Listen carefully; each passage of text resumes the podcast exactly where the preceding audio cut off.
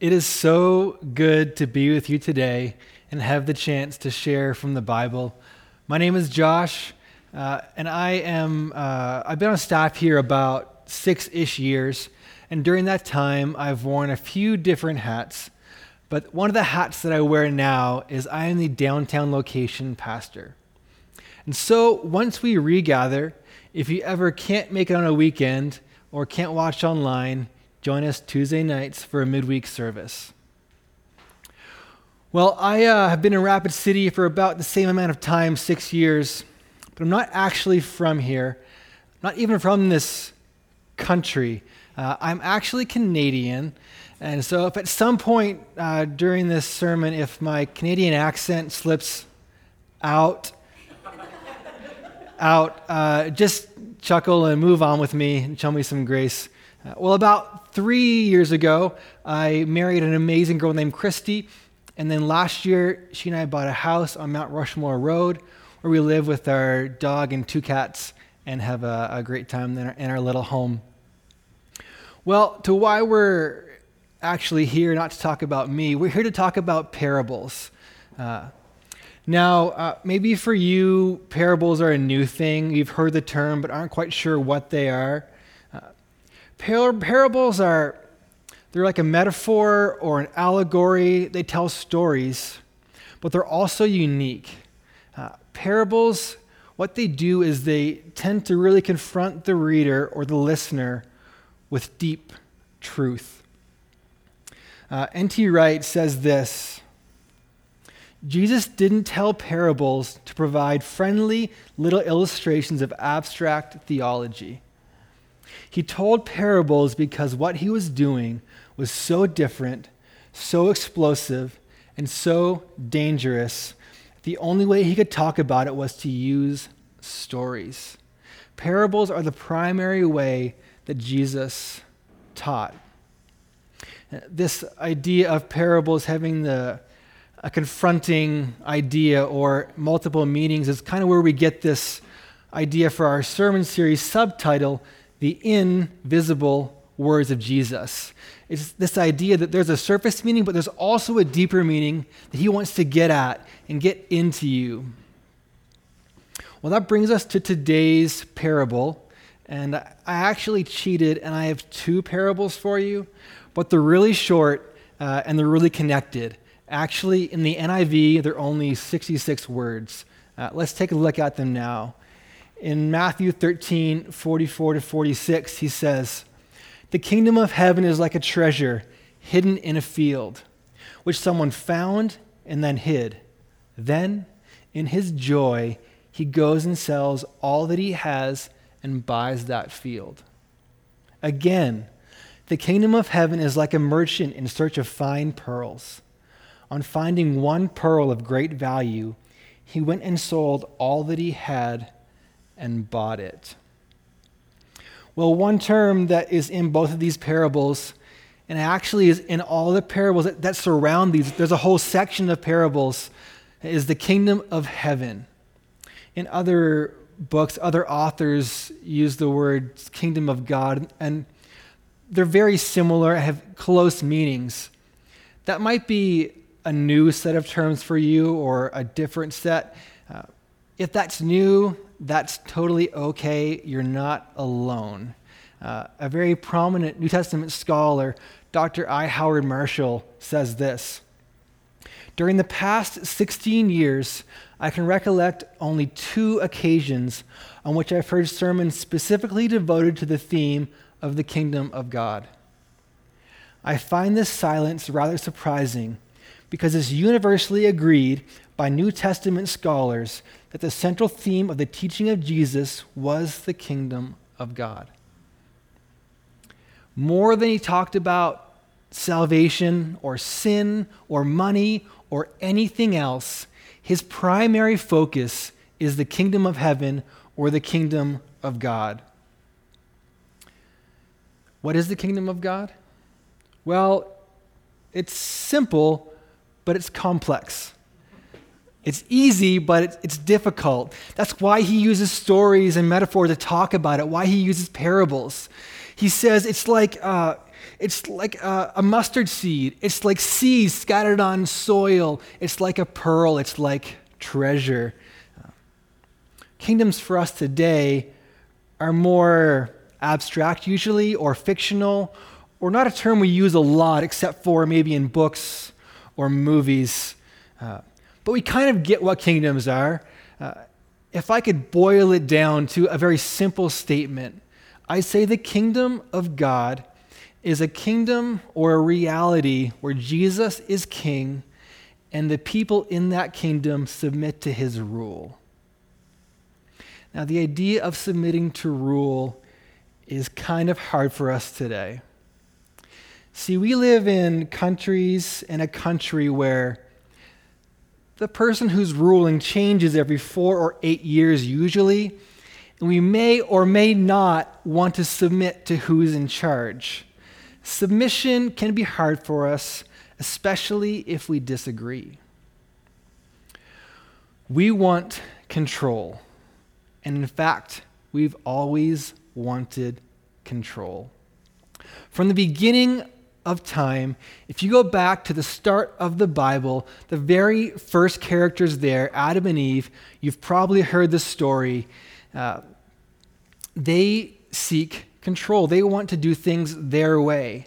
They want to be equal with God, and so they eat the fruit. Well, very quickly afterward, story after story in the Bible, from Abraham to all his descendants, to Moses, the entire Israelite people, whose story is the entire Old Testament, from king after king after Israelite king, they seek control and they do a terrible job with it once they have it. These Israelites, they spent time being controlled in, uh, in Egypt as they were enslaved there. They were exiled to Babylon, and kingdoms occupied them. The Assyrians took them over, the Persians, the Greeks, and finally the Romans. All of these kingdoms have taken control of these people. And they're looking for a king, a leader that they can trust. Uh, again, N.T. Wright says this Jesus is not for the evangelists simply the antitype of the various types, such as Moses or King David or the Passover lamb. He is the point at which the millennia long narrative has reached its goal. In Jesus, not only the story of Israel, but the story of all creation is reaching its decisive goal. That is a king that we can trust, a king whose control we can submit to.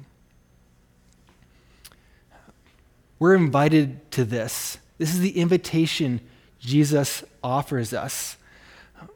But despite that, we can still be cautious because we've all experienced control that hasn't been in our best interest. And I think that's what these parables are partially getting at. He's saying, the kingdom of God is like a treasure that is worth everything. It, and you come to it with great joy. It's like a pearl that with joy you sell everything you have and you buy that pearl. When you encounter Jesus, he changes the way you see the world, what you consider to be valuable, and he offers us a life of infinite value. I'm not sure if any of you out there are deal hunters. Uh, I love to find a good deal. Uh, I used to be into eBay, Facebook Marketplace, Craigslist. Uh, we have a thing in Canada called Kijiji. Don't know why it's called that, but just like the classic Canada move to be a little bit different. Couldn't use Craigslist. Uh, but no matter what, I love buying and selling things. On vacations, I can drive the people that I'm with a little bit crazy, uh, my wife especially, because I can't just choose one hotel. I have to look at every single website, Expedia, Priceline, Hotwire, whatever, compare all the amenities because I want the best experience. I can't just pick one. I want the best deal. I'm not sure if any of you remember about 10 years ago, there was this TV show called Storage Wars. Uh, I was really into it for a while. Uh, I binge watched a little bit. That was like back before we had Netflix and stuff. You had to watch on TV. Like I DVR them, and I watched Storage Wars over and over again. Uh, but the premise of this show was that these storage units would go up for auction. Actually, when this, when this show opens, the narrator gets on, and he's like, When storage units are abandoned, the treasures inside go up for auction and the whole thing is just really dramatized. There's these like five or six regular people that are always in the show, and the whole thing is just drama. But I love seeing the treasures they find. But the catch to the show is this what happens when they open the garage door to the storage unit? The watchers can't go inside. They can only peer from the outside and look in and see what's in there. But once in a while, you'll see one of the characters get a glint in their eye or a hunch, or an, they see maybe at the back corner that that item could be really valuable. And so they kind of count their money and say, How much do I have left? What did I bring today? And when they find the unit that they want, they take all that cash and they say, This is my unit. I am going all in on this one. And they go all in. That's what the kingdom of heaven is like. When you find a good deal, when you find true value, you're excited. It's with great joy. And Jesus is promising us, He's saying, it's going to be worth it. Learn to see things my way, the way that I value things. Uh, Dallas Willard says this the counting of the cost is to bring us to the point of clarity and decisiveness. It is to help us see. Counting the cost is precisely what the man with the pearl and the hidden treasure did. Out of it came their decisiveness and joy. It is decisiveness and joy that are the outcomes of the counting. I believe that what Jesus offers us is a new way to see life, a new way to see value. And when we enter that kingdom, it is so worth it. One of the authors of the New Testament, his name's Paul, and he wrote a good chunk of it. In his letter to the church in a place called Philippi, he said this, and more, and more so, I realized that all I gained and thought was important was nothing but yesterday's garbage compared to knowing the anointed Jesus, my Lord. For him, I have thrown everything aside. It's nothing but a pile of waste that I may gain him. We've seen kingdoms, we've seen countries and economies and I ask you, are we truly satisfied? Is this the ideal? When you, when you try and picture what God wants the world to be like, is this what you picture? I don't think so. At least I don't. What Jesus is offering is totally different and beyond comparison. But like these parables say, it's going to take everything. And are you willing to sell everything? That's hard sometimes. I remember back in 2004, I was in, in Bible college and there was a guest speaker on campus. And there were some special services each night we were going to.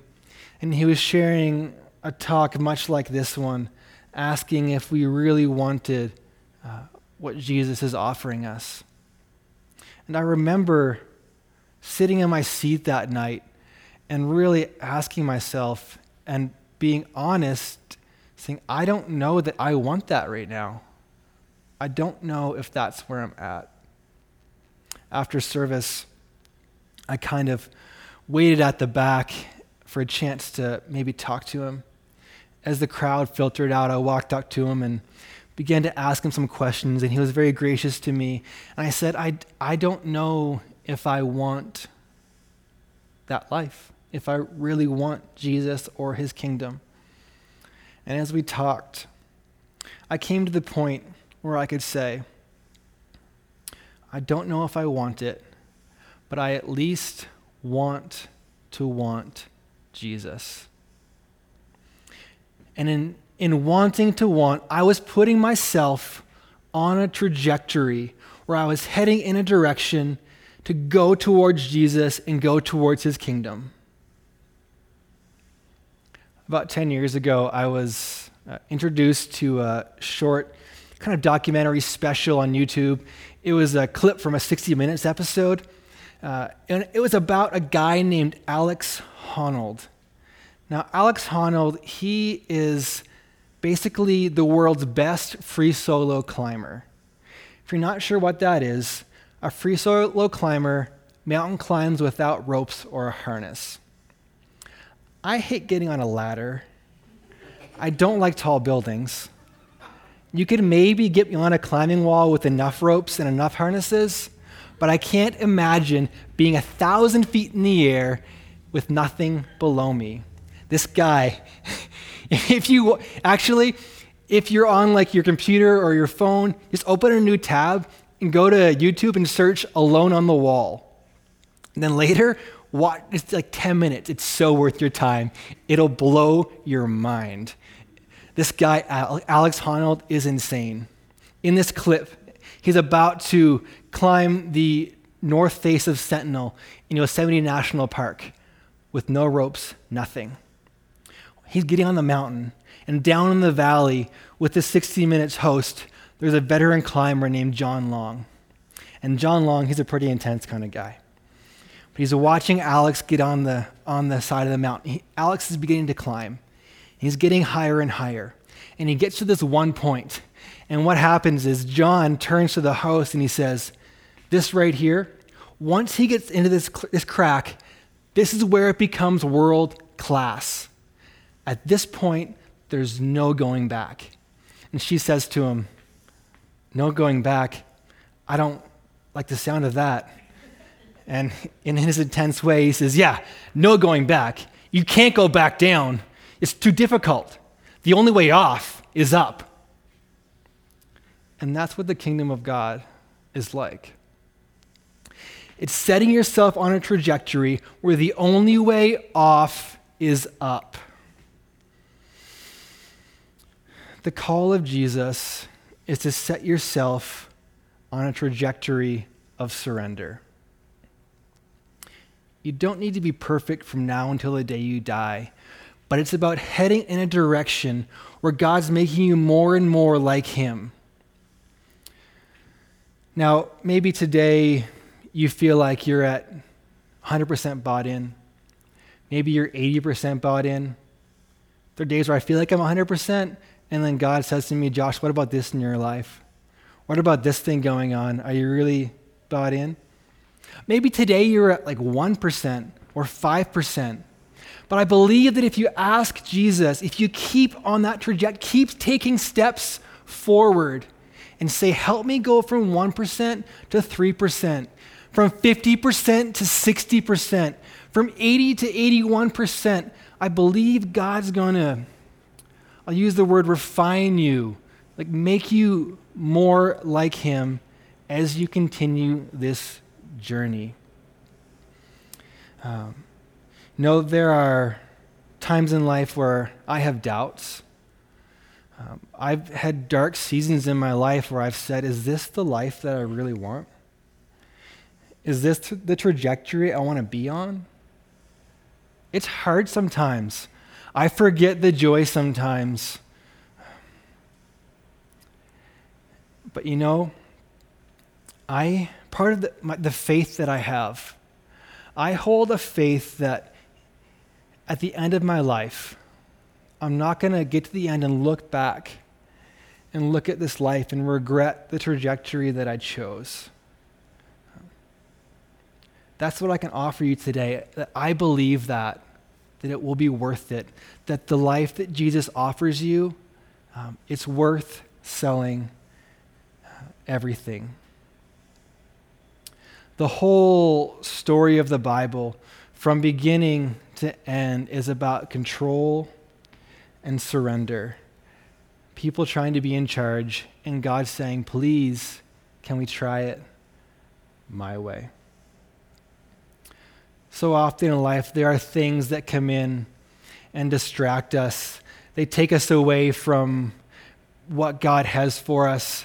Uh, we can have dreams and desires, but our own dreams and desires aren't necessarily what Christianity is offering us. He's offering us a life that, of extreme value that I believe is worth it, but it's going to take everything. You might have dreams for your, your kids. You might have dreams for yourself. You might have dreams for your profession. But it's bigger than any of those dreams, any of our dreams, bigger than the American dream or the Canadian dream. I believe that there's a dream that God has for us that is greater. Recently, as I was preparing this, this sermon, uh, I felt God speaking to me and asking me, uh, Josh, what about this area of your life? What about your addiction to production? To always having to be busy. I love side hustles.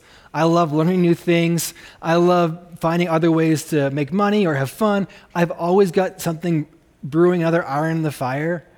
And those aren't bad things. But if I'm putting my trust in them, if they're controlling me, and God says, if I asked you to, would you give those up? Would you open your hand up to me with those things? I don't know what it is for you today. Maybe what thing you're holding on to. Maybe it, it's money, or maybe it's a place you don't want to be. Uh, maybe it's anger. Maybe it's your kid's future. There could be a lot of things that are controlling your life. Bonhoeffer said, uh, When Christ calls a man, he bids him come and die. That's a really hard call. It's hard for me. But despite the difficulty, I want to keep going forward. I want to stay on my trajectory of becoming more and more surrendered and giving more and more control of my life to God. So I ask you, who's in control of your life today? As we go this week, I've got a couple of questions for us to think on and to pray on. And they're this they're, God, will you help me to see the things, to see things the way that you value them? And God, will you show me the ways that I'm trying to be in control? I think these are two great questions for us uh, as we try and put God in control and say, Jesus, I want you to be king, and I want to be in your kingdom, a kingdom where you're in charge, and I can trust it with great joy. Let's pray together. God, I thank you um, for these parables that you give us, that we can trust you. Uh, help us to see things the way you do. Help us to see your kingdom in a way that it becomes so appealing that with joy we run after it. That we want what you have for us. Help us to move closer to you to be more and more bought in, moving towards surrender.